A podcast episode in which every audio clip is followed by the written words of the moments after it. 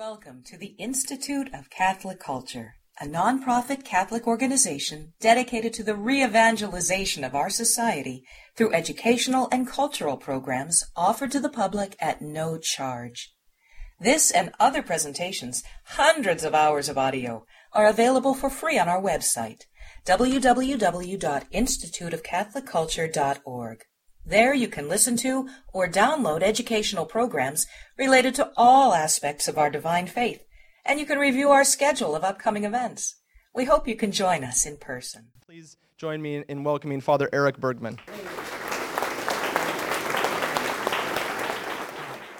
Well, we always uh, begin with a prayer, but I'm going to give a little introduction before we pray, because uh, I talked about some of these things a few years ago that have afflicted our nation over the past two days.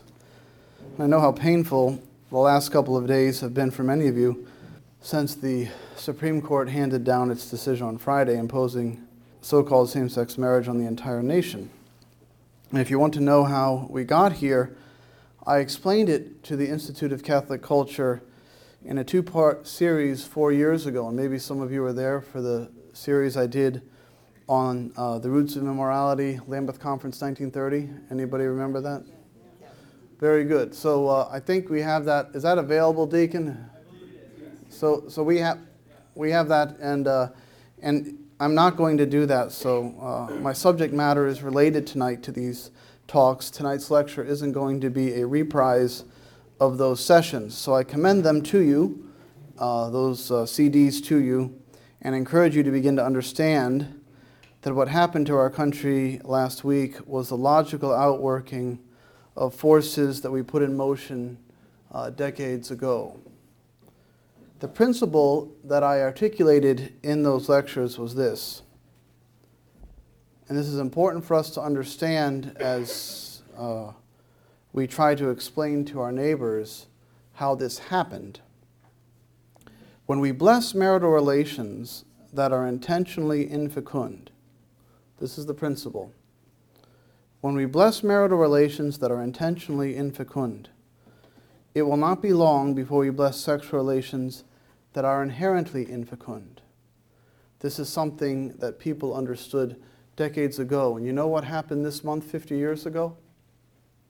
fifty years ago this month, on June the seventh, Griswold versus Connecticut, all the contraceptive laws in the country were overturned, thrown out. All the laws that banned contraception were thrown out on June seventh, nineteen sixty-five, fifty years ago this month. And so it's fitting then that uh, we get this decision now, fifty, fifty years later, the same month. It's the logical outworking. What happened on Friday is the logical outworking of what the Supreme Court did in nineteen sixty-five in Griswold versus Connecticut. And so those uh, C Ds, that talk I gave uh, around, I think, September eleventh, uh, two thousand eleven, uh, that will explain to you how contraception and the embrace of it, the blessing of marital relations that are intentionally infecund, led to the blessing by our nation on Friday of sexual relations that are inherently infecund. The sterility of the culture of death we want to avoid. The virility of the gospel of life is what we want to promote. And so with that in mind, I'll uh, begin my talk. The Lord be with you. Amen. In the name of the Father, and of the Son, and of the Holy Ghost. Amen.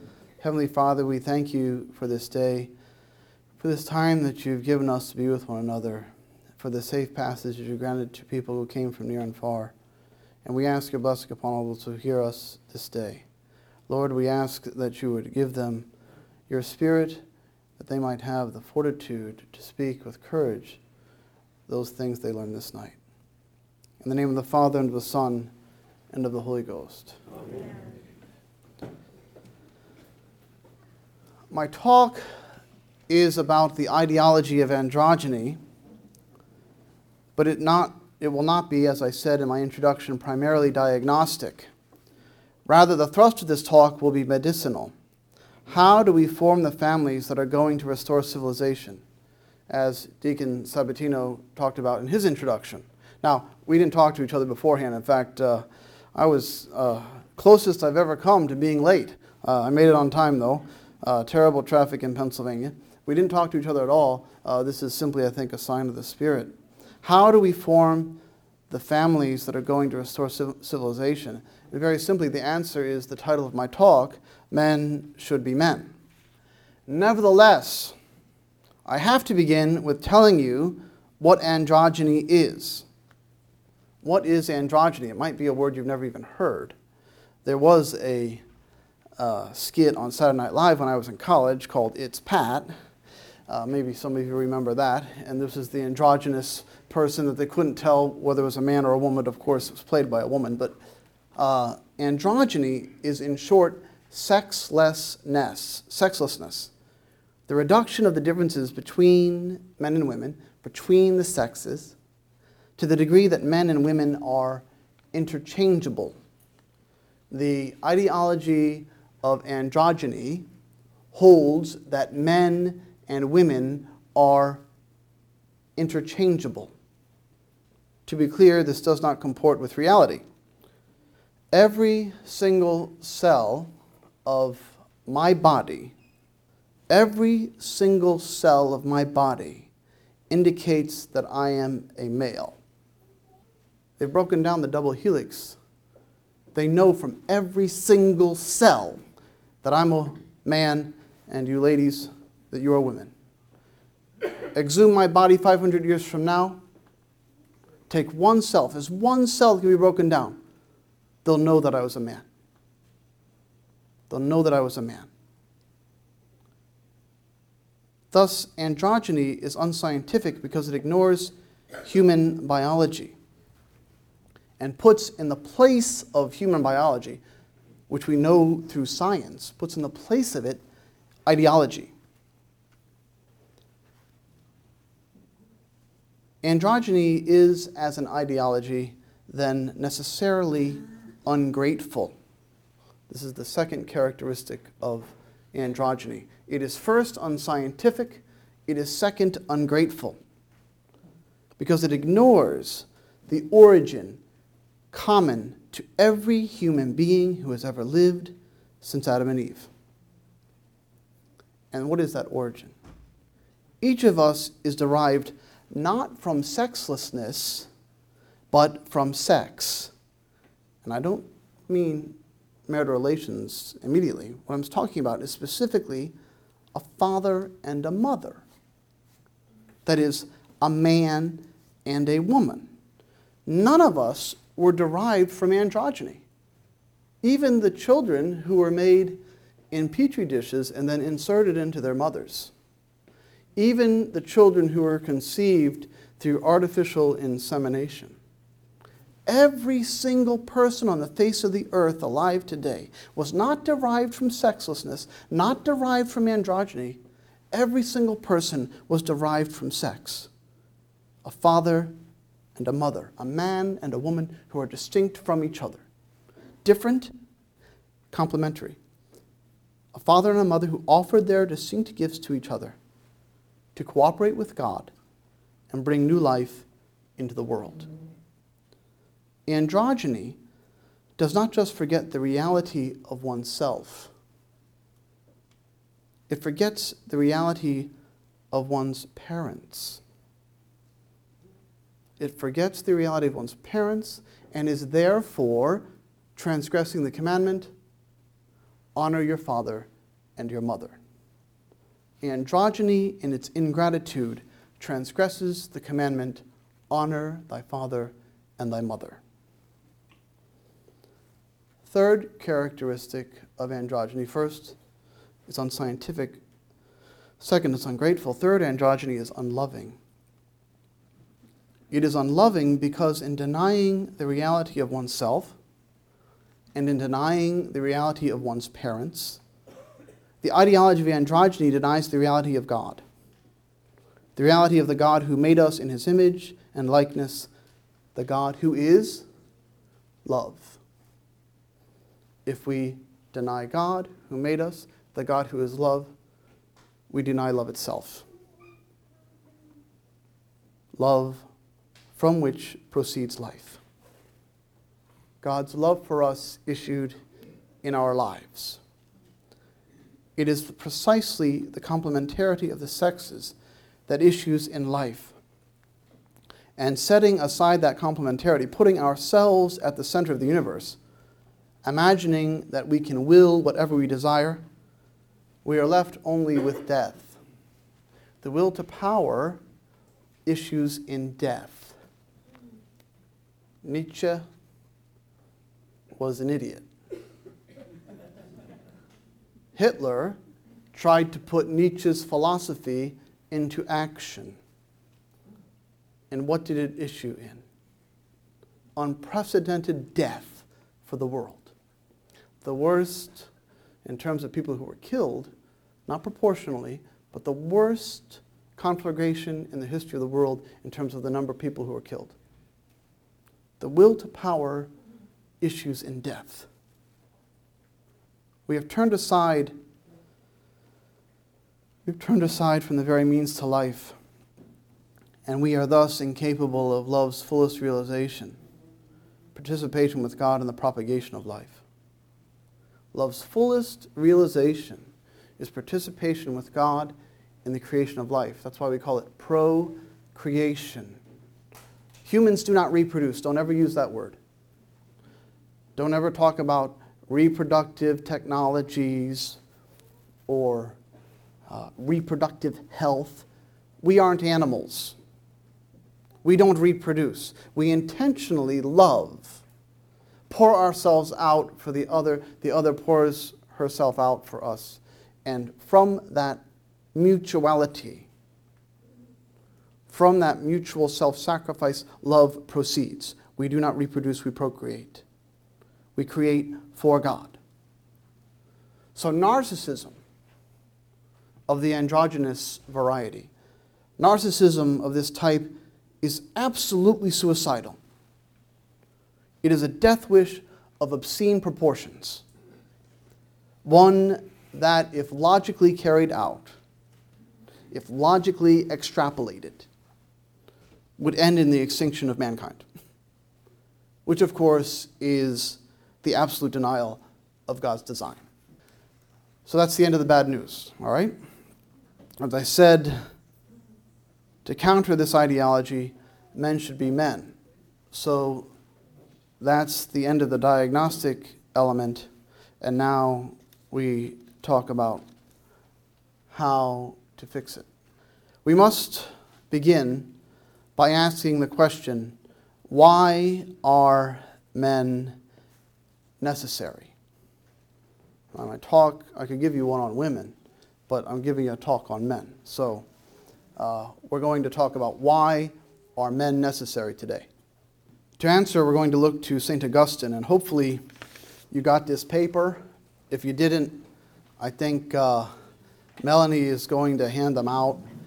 Uh, this are quotes from uh, the work, The City of God. Saint Augustine was born around the year three fifty-five A D in North Africa, and he died August twenty-eighth, four thirty, in the besieged city of which he was the bishop. And that city was called Hippo, Hippo Regius, which is now in the modern country of Algeria. And before you are these quotes. They are all from Book nineteen of The City of God. And this book explains the necessity of hierarchy and what hierarchy accomplishes in our fallen world. Saint Augustine points out in Book nineteen of The City of God that hierarchy is natural because there is a hierarchy from the beginning of creation between man and uh, God. That is, God is above man. And there's, of course, the angels as well. So there's God and the angels and men, right? So there is a natural hierarchy in the world from the beginning of creation. But hierarchy between human beings is unnatural God did not make us to be over one another. It is because sin entered the world that hierarchy became necessary. Hierarchy is necessary because of man's sinful nature. Hierarchy was not a part of the relationship. If you read the uh, account of Genesis, the creation, hierarchy was not a part of the relationship between Adam and Eve. So hierarchy enters into the world as a result of sin. Remember where God says, so man will rule over you. It says that to the woman. Uh, hierarchy enters into the world after sin, not previous to it. Hierarchy is in the world because God is over man, but hierarchy between men is something that happens as a result of sin. The sinful tendency to dominate the other has to be restrained, and the natural inclination to serve the other has to be fostered and nurtured. Sin means we want to dominate each other, but our truest nature, the nature with which God blessed Adam and Eve at the creation, the truest nature was that of service. And of course, Christ comes into the world to restore that nature. And what does he say? I come among you as one who serves, right? And he gets down on his knees and he washes their feet and says, even as I have done to you, so you must do to each other. So the Lord is restoring the original nature, which was good, to counter the fallen nature that we assumed when sin entered into the world. Men are more suited to restrain this tendency to dominate the other. Men are more suited to restrain this tendency, this sinful tendency to dominate the other. So it falls to men to fulfill the responsibility of maintaining order. And when I say that, what do I mean? You know that men are, how are they better suited to maintain order? Well, men are fifteen percent larger than women, on average. Just go out in the street or even in this room. Although this probably isn't a cross-section of society, as Deacon Sabatino pointed out. We try to get a random sample. Just grab a man off the street, grab a woman off the street. On average, the man will be fifteen percent larger than the woman. But not only that, when they test strength, he is fifteen percent stronger than the woman, on average. Now, obviously, there's the exception of the man who is unnaturally or un- unusually weak. And there is the example of the woman who is incredibly strong. But on average, men are stronger and bigger, and therefore better suited to restrain those who would harm the vulnerable. And th- this reality was demonstrated uh, in September of last year, and maybe some of you have heard about it. There is a man who calls himself Fallon Fox, and he's a professional fighter. But he went to Thailand uh, a few years ago, and he had himself castrated and came back. Now, he had already fathered a child. He's a father, so he has a, he has a child. And uh, he decided, though, that he wanted to be a woman. And so because the androgyny uh, is inherently and necessarily sterile, he had himself literally castrated. And they tried to create a form, although this is, of course, impossible, uh, something that would uh, resemble the female uh, genitalia, but obviously it's not at all. Uh, it's, it's simply surgery. So uh, Fallon Fox was in a title fight with a girl named Tamika Brents. And after only two minutes and seventeen seconds, he had knocked her unconscious. But not only had he knocked her unconscious, he had crushed her orbital bone, and she required seven stitches. After she awoke and they were able to interview her, she said, I don't think that women that used to be men should really be allowed to fight women. I've never experienced in the ring the strength that I encountered against Fallon Fox. I could barely move when he held me. Now she said she, she was using the politically correct uh, designation and kept calling him a woman, even as she said, I shouldn't have had to fight him because he's a man. The absurdity of all. If we think about what he did to her, it's amazing it took two minutes and seventeen seconds to do it. It wouldn't take me t- two minutes and seventeen seconds to do that to any woman in this room. That's terrible. But isn't it great that I have the strength not to hurt you, but to defend you? I have been given just naturally, not because I work out, not because I lift weights, just because I was made a man. I have been given the strength to protect you from the bad man who might come through that door. This order, maintaining this order through sometimes physical force necessary, this order has a purpose. Citizens of the City of God, it allows for the contemplation of eternal truth and the recourse to the means of salvation. If we do not have order, then we cannot contemplate the eternal verities. We cannot contemplate eternal truth if we don't have order. Now, the secular world, the city of man, they want order too. And what do they want order for? Well, they want order for conspicuous consumption, right? They want to consume that which they have. They want to assume or acquire, rather, goods. For example, what happened this past week in Tunisia, we saw a horrific terrorist attack uh, on a beach there uh, in which thirty-seven people were killed. All vacationers from, uh, for the most part, Northern Europe. And what did the people do after disorder invaded their vacation? After the man from ISIS killed thirty-seven of them, though he was killed by the police, and though the police were in charge, again, of the beach, there were twenty thousand European tourists in Tunisia. All the airlines in Europe canceled flights to Tunisia and just ferried people out.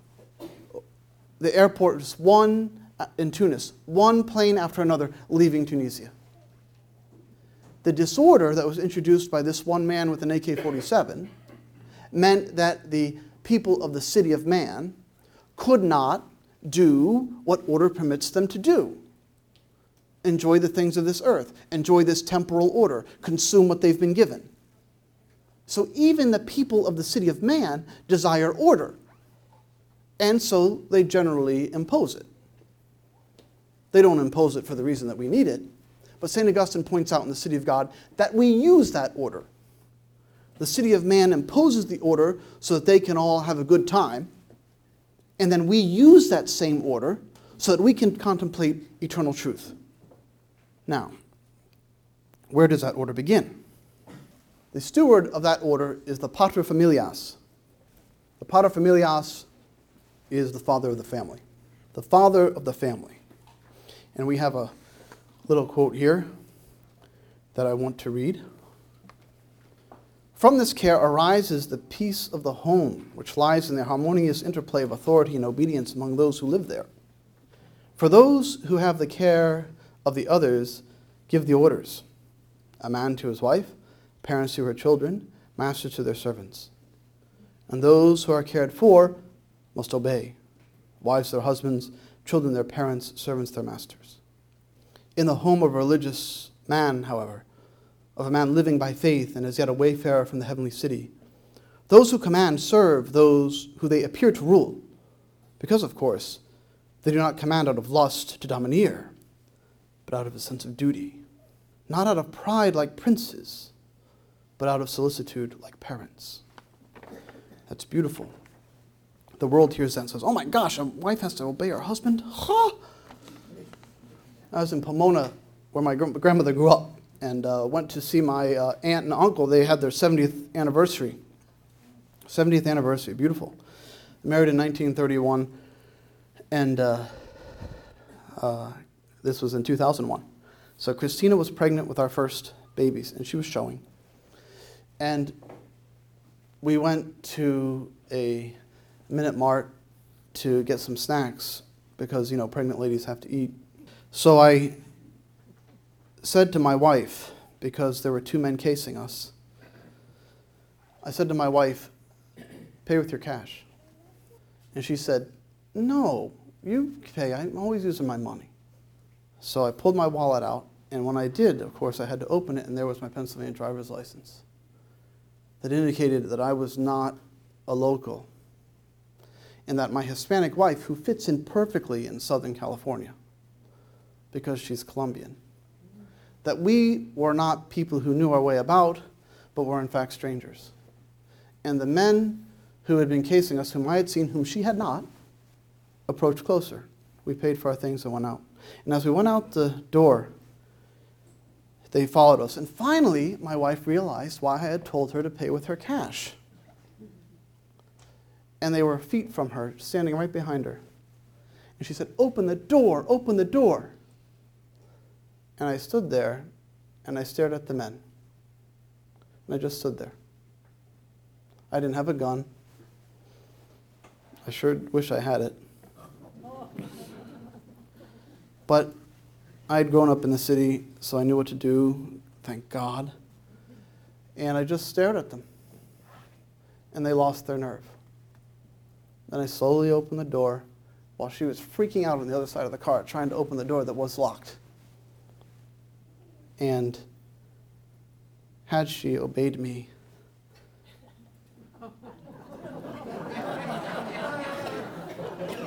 we would not have had those moments of tension. But that's why the wife has to obey her husband, and she has never done it again. That was in two thousand one. We had been married five years. She hasn't done that again. Because she understood. It became real to her. The only reason a woman has to obey her husband is because he's charged with protecting her. And he can't protect her if she won't do what he says. If she's going to go off on her own, she's going to get killed. Because we live in a world that's vicious. And the only way that a man can protect his wife is if she does what he says. Not because he wants to dominate her. Because he loves her so much he doesn't want her to die. And this is what Saint Augustine said in that beautiful quote.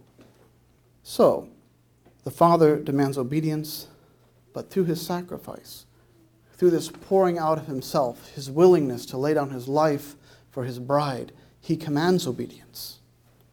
It is by virtue of his sacrificial generosity, both of himself and of his goods, that the woman and the children want to obey. Now, I have to do a little aside here and make a distinction between what is manly and what is macho. Difference between manliness and machismo. Manliness, of course, is virtuous, and machismo is consumptive and destructive. Machismo appears outwardly masculine, and we might, as a random example, we might think of mafioso, right? As being uh, machismo, as being macho. And of course, you know that song by the Village People, Macho Man, right? And we know that they were all sterile. So machismo appears outwardly masculine, but it aims to dominate. It aims to constrain liberty. That is, liberty, you know, is the freedom to do that which is right. License is the freedom to do whatever you want. The license to license is the freedom to be wicked. But machismo aims to constrain liberty, constrain people doing that which is good. Machismo aims to exploit, to consume, and then after the usually poor woman, but we know among about two percent of the population, the man, dispense with them. after the person has been dominated and exploited and consumed, the person is then dispensed with. This is what macho men do. It is what the Village People did. And I can't stand being at a ball game and they play that stupid song Y M C A. If I want to hear a homosexual anthem, I shouldn't be going to such a manly sport as baseball to hear it.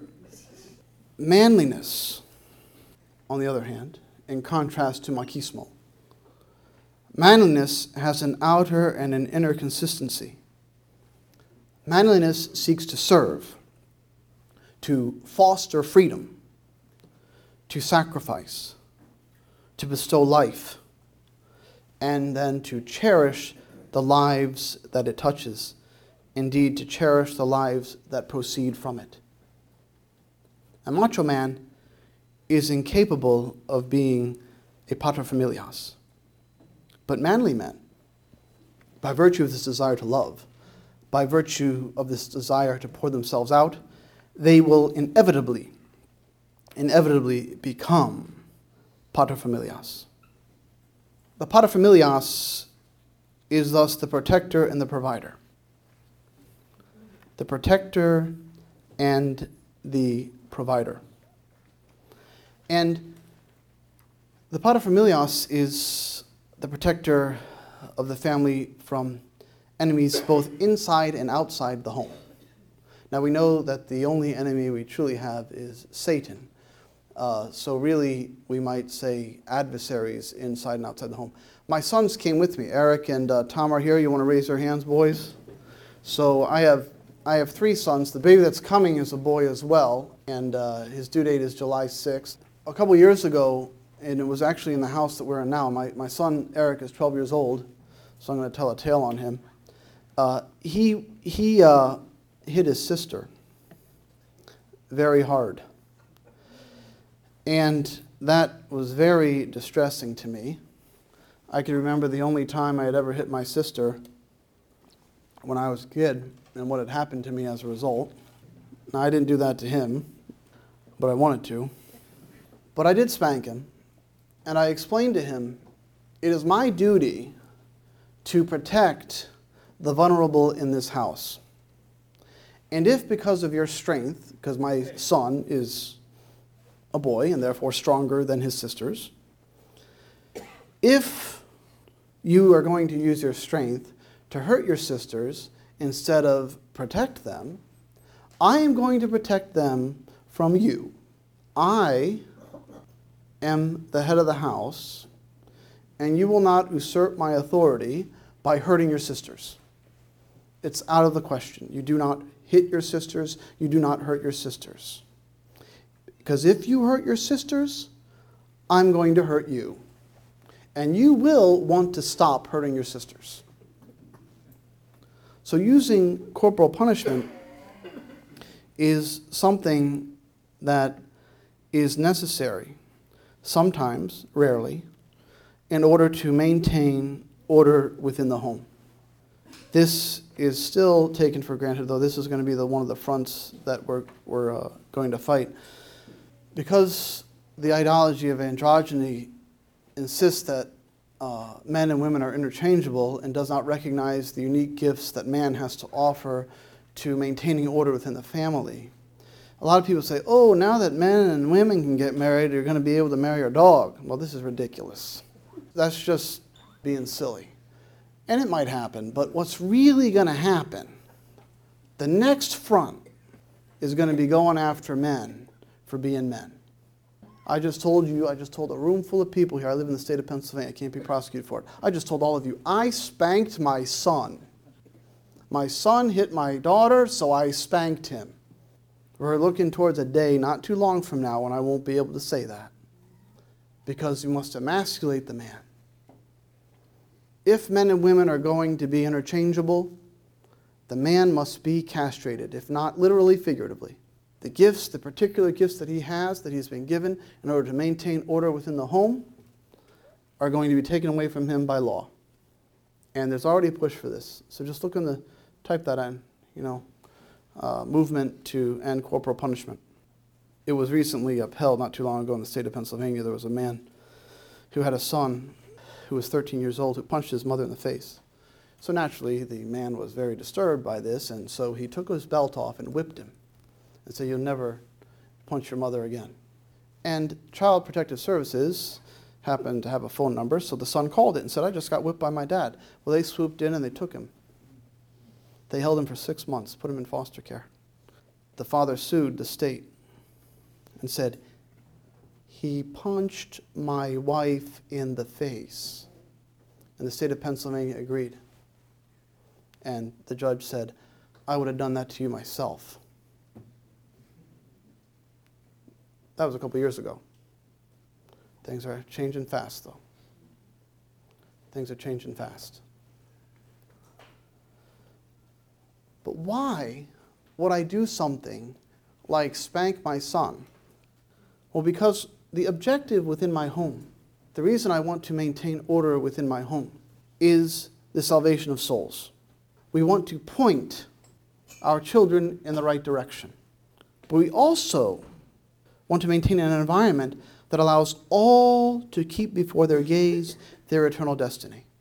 The purpose of order within the home is the same as the order that is in society, this order that the city of man maintains, but then the members, the citizens of the city of God utilize. We want order in our homes so that our children can contemplate eternal truth, so that they can turn to the Lord and grow in the faith. The obverse of this order that I have articulated for you, the obverse of this order is chaos. Not only do we see in the absence of a paterfamilias, in the absence of a father in the family, a scarcity of material goods. One's spiritual good cannot be adequately contemplated. So we know the surefire way, surefire way a man wants to make his kids and his wife poor, what's the surefire way to do it? Leave her. Right? As soon as the paterfamilias departs, usually, usually, the vast majority of cases, the family descends into poverty. Remove the man, and we remove material security. And we see, we witness a scarcity of material goods. But also, there's another thing that happens in the home. And I used to work in the projects in South Bethlehem, and I learned something there. The average fourteen-year-old can beat up his mom.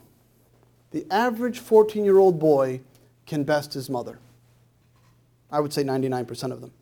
So where the man is absent, where the man is not in the home to protect his wife and his children, as I am in the home to protect my wife and my children, where the man is absent from that, who runs the household? Teenage boys. Not the kids, because the girls are victims of them too. The girls are victims of the teenage boys as well. A teenage boy doesn't know his right from his left. And yet, in the absence of the paterfamilias, he finds himself in charge. And this sinful inclination to dominate flourishes perversely. And we have a miserable life for those who have to live with him. And we see that this disorder, this disordered environment in the home, then manifests itself in society. So I'm going to read the last quote there. The middle quote, the one between, the third quote had to do with the corporal punishment that I went over already, but I'm going to uh, read that last quote. "Since every home should be a beginning of fragmentary constituent of civil community, and every beginning related to some specific end, and every part of the whole of which it is a part, it ought to follow that domestic peace has a relation to political peace. In other words, the ordered harmony of authority and obedience between those who live together has a relation to the ordered harmony of authority and obedience between those who live in a city." What's he saying? If your house is messed up, your society is going to be messed up. If you have home lives that are disordered, you're going to have societies, communities that are disordered. And where is there the most disorder in communities in America? Where there is fatherlessness. The most disorder, the least ability to contemplate the eternal verities, occurs within our urban ghettos. where fatherlessness is the norm. Why? Because the fourteen-year-old boys are in charge, and fourteen-year-old boys generally aren't known to be theologians.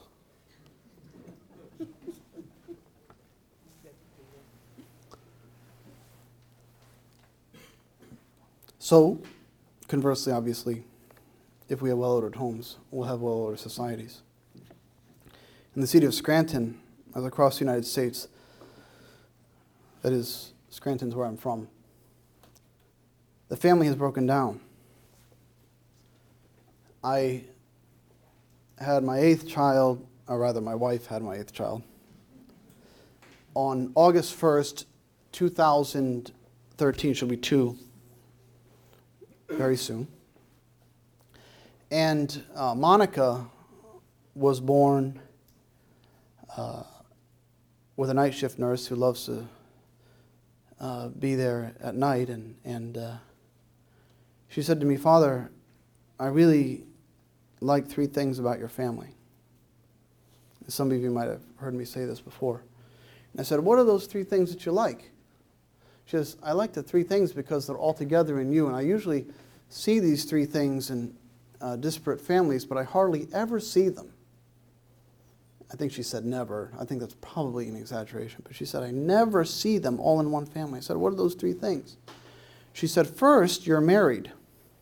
sixty percent of the children in Scranton are born to unwed parents. She said, "First, you're married. Second, all of your children are both of yours." And I said, "Well, what's the third thing?" She said, oh, oh, "You have a job." So imagine that. two thousand thirteen, she never sees parents that are married having children that are both of theirs, and the father is employed. It's thus no wonder that our city has lost half of its population in the last seventy years. We know about the exodus from Detroit. two hundred thousand people left Detroit between two thousand and two thousand ten. And that exodus began a long time before that.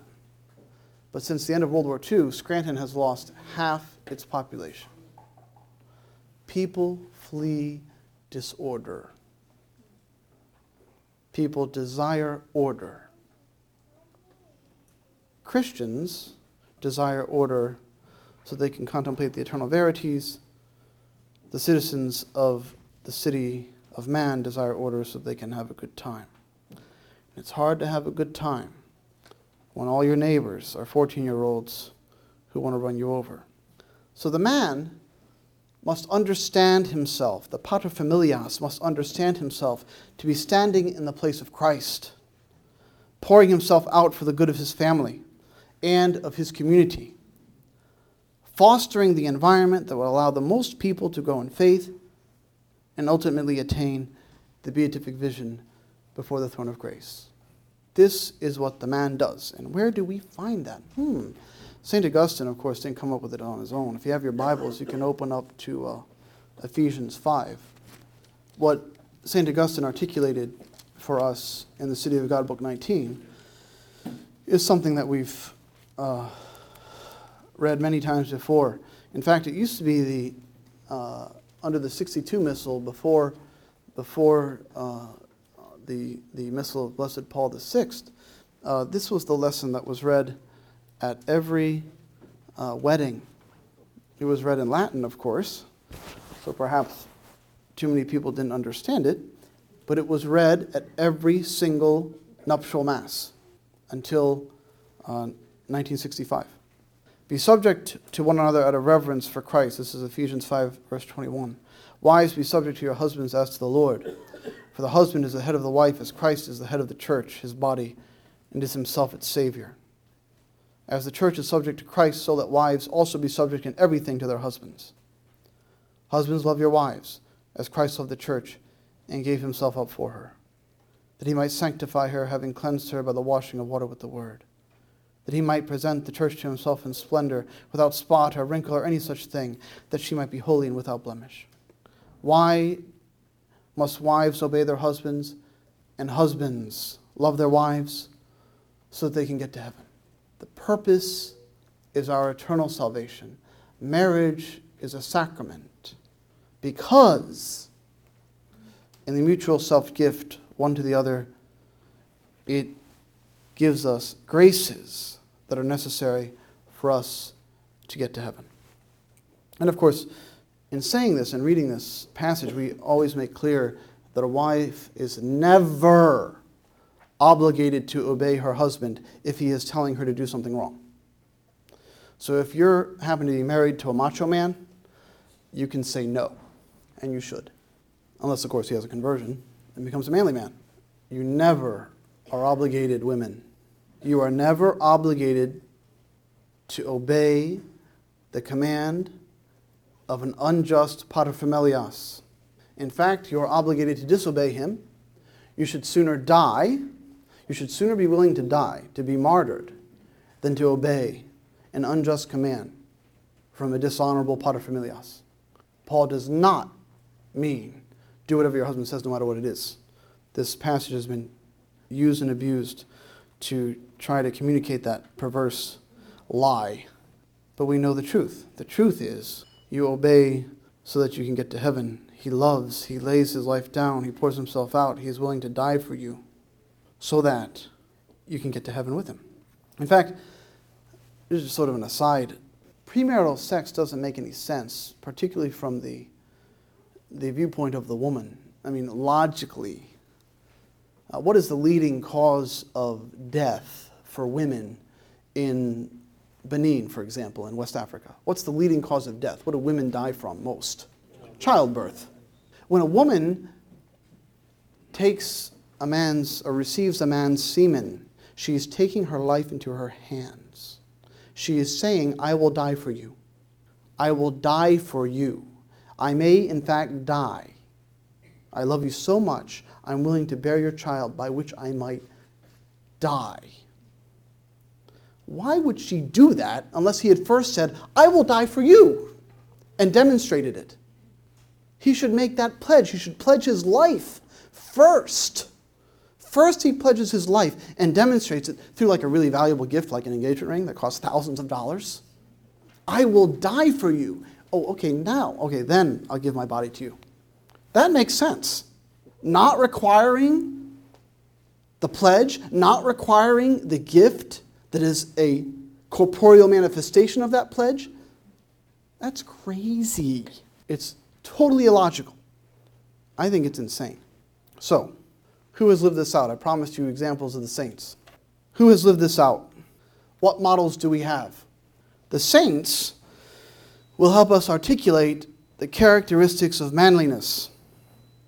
How can we, as men, live this out and form the families that we need in order to restore civilization?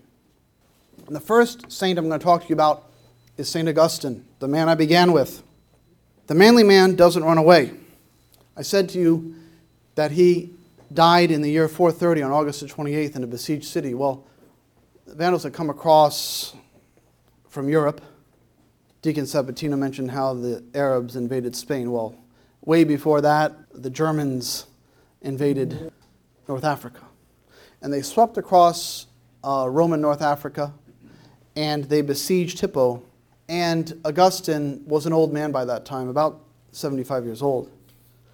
And uh, he was still writing The City of God when they got there.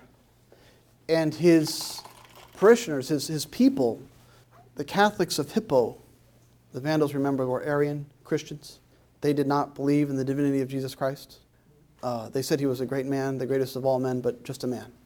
And so they knew that one of the targets of the soldiers from the invading army would be the bishop, the Catholic bishop. So they pleaded with him. They said, please, Augustine, our father, our paterfamilias, if we move you down the coast, because they came through Algeria from the area of Tunisia. They had come from... Uh, Uh, they were moving from the uh, west to the east. Said, if we move you a little further east down the coast, you'll be safe. And he said, no. A father does not abandon his children. This is true for the bishop, who was the father of his diocese, the father of his Catholic family. It is true for every true father of the family, every true paterfamilias, he does not run away. Well, the siege was hard on the people, and uh, they never got over the walls before he died. He died in the midst of the siege. And uh, you can go to his uh, grave to this day. It's in Algeria, so you might take your life into your hands to make that pilgrimage. Uh, but the Algerian government has at least maintained the church uh, where his mortal remains are. Second, Saint Isidore. Saint Isidore. And of course, when I talk about Saint Augustine and how he doesn't run away, who else didn't run away? Gethsemane? Huh? Anybody? Jesus, right? So he, the father who refuses to run away, refuses to abandon his children, is obviously standing in the role of Christ, standing in the place of Christ, refusing to let the devil have his way with his children. So, second Saint Isidore. And uh, if you have your Bibles, we can look at uh, Second Thessalonians uh, chapter three. And here we have Saint Paul talking to the Thessalonian church, beginning at verse six in chapter three. We command you, brethren, in the name of our Lord Jesus Christ, that you keep away from any brother who is living in idleness and not in accord with the traditions that you receive from us. For you yourselves know how you ought to imitate us. We were not idle when we were with you. We did not eat anyone's bread without paying, but with toil and labor we worked night and day, that we might not burden any of you. It was not because we have not that right, but to give you in our conduct an example to imitate. For even when we were with you, we gave you this command: if anyone will not work, let him not eat. I tell my kids that all the time. They say, why do we have to work all the time? Do you like to eat? Because I do, and that's why I work. It's not the reason. It's not really the reason I work, but I like to say that to my kids. I also ask them, "What's your middle name?" And they say, "Christina." No, your middle name's Work. So, Joni Work Bergman. So, get to work. Saint Isidore is our example because not only did he work, he also had it in the correct order. He also rested, and he began every day with worship. He went to Mass every day, and his fellow workers, Saint Isidore was from Spain, his fellow workers said, you know, he's a slacker. We slave away all day long, and he gets an hour off every day so he can go to church. So after they complained, they looked out on him working, and there were angels plowing the field beside him. So they stopped complaining. So he would do three times the work of everyone else because he had an ordered life. He knew the objective of life is not simply the consumption of goods, but getting to heaven. So he began his day every every day with prayer, and then worked hard. And at the end of the day, what did he do with the fruit of his labor? He gave it away. Where he would feed people in his house, bring the poor into his house after he'd worked as a farmer all day long. He'd bring the people in his house and feed them. And his wife would say, why are you doing this? We don't have enough. And so over and over again, at Saint Isidore's house, the miracle of the loaves and fishes happened, where there was always enough. Never did Saint Isidore's wife run out of food. So we begin our day with prayer, we work hard, and then we give it away. So third, uh, Saint uh, Saint Charles Lwanga. Saint Charles Lwanga is chaste. And I'm going to read you a passage from Tobit. Tobit chapter eight, beginning at verse five. Tobias began to pray, "Blessed art thou, O God of our fathers, and blessed be thy holy and glorious name forever. Let the heavens and all thy creatures bless thee. Thou madest Adam and gavest him Eve his wife as a helper and support. From them the race of mankind has sprung. Thou didst say, it is not good that the man should be alone. Let us make a helper for him like himself." He prayed that, of course, in the presence of his wife, next to the marital bed. "And now, O Lord, I am not taking this sister of mine because of lust, but with sincerity. Grant that I may find mercy and may grow old together with her." This is their wedding night. "And she said with him, Amen. Then they both went to sleep." He loved her so much, he didn't consummate his marriage the day they got married. He was chaste. "I am not taking this sister of mine because of lust." Marriage is not simply the licit means by which we can have sexual intercourse. So therefore, if we are, even if we're married, and we are using pornography, uh, we are contracepting, we are, God forbid, committing sodomy with our spouse, we are committing adultery. We are adulterers. Saint Charles Lwanga is the man's example because he was one of the martyrs of Uganda. And anybody know anything about them? You know what happened when the proto-martyrs, they were the first martyrs in sub-Saharan Africa. Now we know that there's even been African popes. They were from North Africa. But this is in the eighteen eighties when the gospel was being brought to sub-Saharan Africa. Uh, Saint Charles Lwanga was one of the court pages for the king in what is today Uganda. And the king had a tradition of molesting the pages. And Saint Charles Lwanga, having become a Catholic and a catechist, told his fellow pages, "We can't do that, and we aren't going to do that." And they all said, "That's good with me." You could imagine if you were one of the pages, you wouldn't want to do that either. And the king said, "Well, then you'll die." And they did. They marched to their deaths singing. Some of them were killed on the way. Others were killed at the site of the execution. But it's a unique uh, time, and there's special importance to people like me who have come to uh, the one true faith from Anglicanism, uh, because on that day it was not only Catholic pages that were killed, it was also Anglicans. And when they were uh, canonized by Blessed Paul the sixth, uh, the Pope made mention of that, that this is a unique circumstance where the martyrs uh, were not only Catholic, that there were uh, Protestant martyrs dying with Catholic martyrs because they would not, they would not do that which is too shameful to speak about. Fourth saint is, for men, Saint John the Baptist. And what does he do but speak truth to power?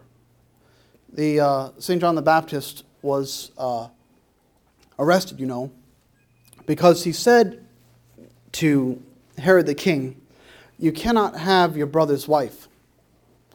What Herod had done is he had actually married his, or not, obviously, this is an attempted marriage, just as the The marriages that were legalized by the Supreme Court on uh, uh, Friday are not real marriages. Uh, they, they, this was not a real marriage, and, and Saint John the Baptist pointed that out. Now, he wasn't his brother, but you know, in the Semitic languages, there's no uh, word uh, for half-brother or cousin, so they just use the word brother. So the Bible says that Herod had married his brother's wife, but, in fact, he had married his half-brother's wife. And Saint John the Baptist pointed that out. And, of course, we know the story. Uh, Salome danced for him. And uh, in that dance, uh, Herod lusted after, you know who this was then? You understand the perversion of this. Herod lusted after his niece. He so enjoyed her dance that he said, I will give you whatever you want. And what did his niece ask for? Head of John the Baptist on a platter. The head of John the Baptist on a platter. And uh, we have another a a another saint in line with uh, Saint John the Baptist, who was also a martyr for marriage, and that's Saint John Fisher. Uh, he had said he had said uh, he had said uh, that he would die a martyr for marriage when Henry the Eighth tried to get rid of Catherine of Aragon. And indeed, uh, six years later after he said that, he was basically the defense attorney for Catherine of Aragon when Henry was trying to dump her. And he made this speech and said, I'm willing to die as a martyr for marriage. He, in fact, did. He, in fact, uh, in, on January twenty-second, fifteen thirty-five, he died as a martyr for marriage. So, uh, speaking truth to power may very well cost us our head, as it cost John the Baptist and Saint John Fisher their heads. But nevertheless, it is our obligation as men to tell people the way it is. It is all right, for example, to say that Fallon Fox, who crushed that poor woman's face, is a man. And we can refer to him as he, no matter whom we're speaking to. In fact, it's an absurdity to call that man who was able to crush her face in two minutes and seventeen seconds a woman. Women don't get injuries like that when they fight each other in those cage matches. Women aren't capable of crushing each other's faces. Speak truth to power. The fifth, Saint Louis the Ninth. And I've already talked to you about how, in Ephesians five, a man is willing to lay down his life in order that his wife might be presented pure at the last day before the throne of grace. He's willing to die. And how did Louis the Ninth die? How did Saint Louis, after Saint Louis, Missouri, right? Saint Louis, Louisville, Kentucky. How did Louisiana? We have all these things named after him. And this nation. How did he die? The Crusades. He was on the Crusades. He died of natural causes, but he died when he was on crusade. And this doesn't mean that all of us have to go out and be soldiers and go out and fight. But there has to be a willingness to fight. So, for example, men. You have jackets on, you have shirts on that are buttoned, hopefully, some of you. Look at my cassock here. Why is it that I can put my right hand inside my cassock? Because I can pull out my weapon. Yeah, anything. Weapon, any, any, any means of defending myself and defending others. Women, look at your shirts. They're the other way. They're the other way. The custom, the very way we make shirts, indicates that it is the man's responsibility to pull the weapon out and defend the family. Where am I standing right now? You all have your back to that door. I, as a paterfamilias, am looking out over you. You have all entrusted me with your lives. I'm looking through that door. There's nobody with an A K forty-seven coming there. But if there were, I'd run that way towards him. This is why the man sits at the head of the table. He sits at the head of the table. Where is his back to? His back is to the wall so he can look out and see anybody coming in. When you go to a restaurant, where do you sit, men? If you sit with your back to the door, you're not being a manly man. You sit facing the door so that you can see the threat. And we see as our society descends into a wretched disorder, this is going to be even more important. These customs that might have fallen by the wayside, that people might not observe anymore, I've observed them my whole life. My father taught them from when I was, I can't remember when he started telling me, this is where you sit. I couldn't do anything, I was five years old, you know, but He taught me what I was supposed to do, what my role would be. So when I sit anywhere, I am looking out because it is my responsibility to defend you. The manly man must be willing to fight. Now, if you're not willing to fight, if you're a pacifist, and if you're Catholic, you shouldn't be a pacifist. There is no such thing as a Catholic pacifist. That's a lie. Now, if you're a Mennonite, and you're sincere in your convictions, you can sit with your back to the door. My family were Mennonites. They came here in seventeen twenty-seven. And over the course of about one hundred fifty years, we went from Mennonite, and now our family's Catholic. It's much better. In a world afflicted by sin, pacifism makes no sense. And in fact, the Mennonites and the Amish, they rely on us to protect them. There's no Mennonites or Amish in Europe. You notice that? They were all driven away over here, where we would protect them. We gave them religious freedom, we wouldn't kill them. They don't exist in Europe. Pacifism doesn't work. Six, Saint Thomas More. The manly man is a patriot. I want you to turn to First Peter chapter two. If you look there, uh, beginning at verse thirteen, be subject for the Lord's sake to every human institution, whether it be to the emperor as supreme or to governors as sent by him to punish those who do wrong and to praise those who do right. For it is God's will that by doing right you should put to silence the ignorance of foolish men.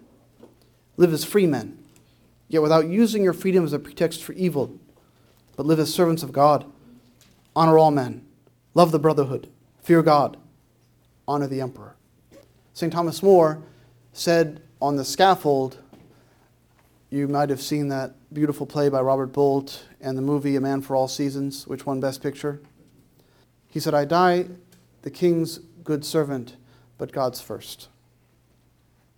We, as manly men, do not disown our nation because five women and men in black robes have made ridiculous, nonsensical, unscientific, inhuman decisions in the Supreme Court over the course of the past fifty years. We still love our country. In fact, Saint Thomas More died because he loved his country. We have Richard Rich, who, in a study done of the original source documents, uh, scholars who weren't Catholic concluded Richard Rich definitely perjured himself to get Thomas More's conviction. He perjured himself because Henry wanted him to say whatever he had to say so I could kill Thomas More. I want Thomas More dead. Say whatever you have to say so I can kill him. Richard Rich said, sure. And Thomas More died and said, I die the king's good servant, but God's first. Who was the real patriot? Who loved his country more? In Richard Rich, they did a survey of who's the most despised Englishman in the history of England? Richard Rich. Next, Saint Joseph.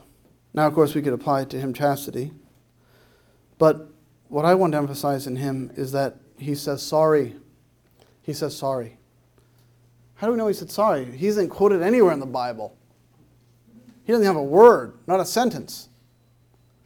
But when he found out that she was pregnant, he resolved to divorce her quietly. And then the Holy Spirit said, don't do that. And he said, okay. He admitted he was wrong, and he went back to the course that God had given him. He said, I'm wrong. I'm wrong, and I'm sorry. We can be certain of it, because he ended up, of course, uh, willing to lay down his life for his family, took him to Egypt. And next, Saint John de Brébeuf. He doesn't complain. Saint John de Brébeuf was one of the North American martyrs, and he's buried up in Midland, Ontario, at the North American Shrine in Canada. Uh, the North American Shrine in Orisville, New York, doesn't have any actual mortal remains because their bodies don't exist, uh, as far as we know in this world, because they were thrown in a river. But Saint John de Brébeuf, when the Mohawk were killing him, they took boiling water to mimic baptism and poured it over him. Then they took Uh, a necklace of metal that they had heated in a fire, and to mimic the rosary, they put it around his neck. Saint John de Brébeuf didn't complain. In the course of those trials, he didn't cry out. The Mohawk couldn't believe it. And since they couldn't do him in with the tortures, they finally smashed his head with a tomahawk. I've seen his skull. It's on the altar there. And after they did that, they cut his heart out and ate it because they said, we want that courage. We want the ability to suffer things like that and not complain. They didn't know how to get it initially. Of course, the Mohawk are Catholic now. But at the time, they didn't know how to get it. So they thought eating his heart would be the way. The manly man doesn't complain. And finally, the manly man is thankful. So I want you to turn to Philippians, and we'll end tonight. Philippians chapter four, beginning at verse four. Rejoice in the Lord always. Again, I will say rejoice. This is a man who was in prison. He wrote this from prison. Let all men know your forbearance. The Lord is at hand. Have no anxiety about anything, but in everything, by prayer and supplication with thanksgiving, let your requests be made known to God. And the peace of God, which passes all understanding, will keep your hearts and your minds in Christ Jesus. Finally, brethren, whatever is true, whatever is honorable, whatever is just, whatever is pure, whatever is lovely, whatever is gracious, if there is any excellence, if there is anything worthy of praise, think about these things. What you have learned and received and heard and seen in me do, and the God of peace will be with you. I rejoice in the Lord greatly, that now at length you have revived your concern for me. You were indeed concerned for me, but you had no opportunity. Not that I complain of want, for I have learned in whatever state I am to be content. I know how to be abased, and I know how to abound. In any and all circumstances I have learned the secret of facing plenty and hunger, abundance and want. I can do all things in him who strengthens me. The secret he's talking about is gratitude. He says thank you in all circumstances. He was in prison and he was able to say thank you to God. Thank you, Jesus, for all your blessings upon me, not least of which is the redemption you've offered me in your own blood. How can we do anything but say thank you? God is still on his throne. Marriage is still marriage. I'm still a man. Ladies are still women. What the citizens of the city of man do can't change reality, the way things are. And that's something for which we ought to give thanks. Thank you. Father, is not the nonsensical calculus that you mentioned be earlier regarding premarital, se premarital sex um, radically altered by the widespread availability of art, artificial contraception? It, absolutely, indeed. Uh, this is one of the things that we, we have to uh, historically go back even before Lambeth, and so I don't know if I, uh, I don't recall if I covered this, but uh, in, in those talks, but uh, I might have mentioned the name, Alfred Comstock. And after the Civil War, so we're talking post eighteen sixty-five, the uh, soldiers came marching home. And what we always see is moral degradation after a gigantic conflagration. There's always a societal-wide moral degradation. It's, in, it's almost inevitable. And so the soldiers who had had hookers, girls with them and so forth, uh, this is where we get the word hooker, became popularized. Uh, they, they came home and they said, well, we want the same uh, contraceptive devices and access to abortionists and so forth and access to pornography that we had when we were fighting the war. And uh, the country said, oh my gosh, this is going to completely destroy our nation. If we separate the marital act from its purpose, from its unitive and procreative purpose, we're going to go down uh, in a, into a cesspool. So in eighteen seventy-three, every legislature in the nation passed what, what came to be known as the Comstock Laws and banned abortion and contraception, outlawed them. And these were Protestant legislatures. Catholics at the time were still disenfranchised.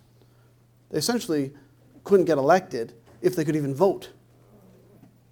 And the Protestants, because they could apprehend the natural law and its implications for the moral life, outlawed abortion and contraception.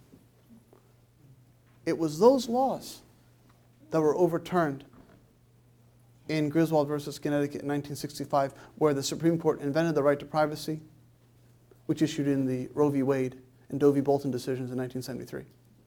So we as a people recognized what you're saying,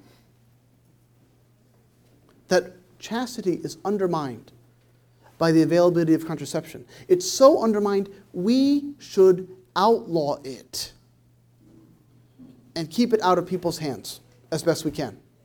In fact, the Catechism Church, Catholic Church to this day still says that pornography should be outlawed, and civil authorities have the responsibility to inhibit its distribution and inhibit its production. The Catechism, look it up. Pornography should be outlawed. And what did the contraceptive peddlers have with them? It was all the same thing. They had contraception and porn, and they had the contacts with the abortionists in the eighteen, late eighteen sixties, early eighteen seventies. So we as a nation have recognized this, and we pulled back once before. We pulled back in eighteen seventy-three and said, we can't do this. A little different today. We'll see the consequences, and I think in the future, of course, we'll pull back again because it's death. Father, do you see the prophetic wisdom of Pope Paul the sixth in Humanae Vitae paralleling the uh, use of contraception leading to where we are now in our culture in this spiraling degradation? one hundred percent. In fact, that, that, that those tapes talk specifically, uh, the, the ones that I did on uh, Lambeth Conference nineteen thirty, to, they talk specifically about the uh, what will happen. Saint, uh, sorry, Blessed uh, Paul said, uh, Blessed Paul the sixth said what would happen if contraceptive use became widespread. And it's what we need to remember is that in nineteen sixty-eight, when he issued that encyclical, the same year was issued a book by a man named Paul Ehrlich, who is still alive today. And it was called The Population Bomb. And they hauled him out, uh, they took the mothballs off of him and uh, hauled him out so he could do the uh, T V circuits when the seventh billionth kid was born. And they said, oh, he was born in the Philippines, because of course the, the population control nut jobs were targeting the Philippines with, uh, to, to make po- contraception legal. And uh, uh, Paul Ehrlich's book, The Population Bomb, predicted all kinds of wars and horrible things happening. Every single thing that he said in his book, The Population Bomb, has been demonstrated to be uh, unequivocally false. Total uh, uh, uh, false prophet. He's a Malthusian false prophet. Uh, just like Thomas Malthus, uh, who got it all wrong, so Paul Ehrlich got it all wrong. That doesn't mean the media and the people in, con- in power don't keep listening to him. But contrast that with what Paul the sixth said in nineteen sixty-eight. Every single thing he said sh- Uh, became true. We are morally degraded, de- degrade, morally degraded, as he said. Uh, women have become objects, as he said. People believe they can do anything they want with their bodies, as he said. And having begun to use contraceptives on our own, governments will impose them, as he said. So everything he said came true. Everything Paul Ehrlich said was wrong. But when we have a baby born, we talk to Paul Ehrlich and ignore Paul the sixth. So until we start listening to Paul the sixth and forget Paul Ehrlich, the degradation will continue. The peace of God, which passeth all understanding, keep your hearts and minds in the knowledge and love of God and of His Son, Jesus Christ our Lord. And the blessing of God Almighty, the Father, the Son, and the Holy Spirit be upon you and remain with you always. We hope you enjoyed this presentation from the Institute of Catholic Culture. If you'd like to learn more about the mission of the Institute and how you may become a part of this important work, please visit our website at w w w dot institute of catholic culture dot org or call us at five four zero, six three five, seven one five five. And may the glory of Christ Church be ever more manifest upon the earth. Saint John the Evangelist, pray for us.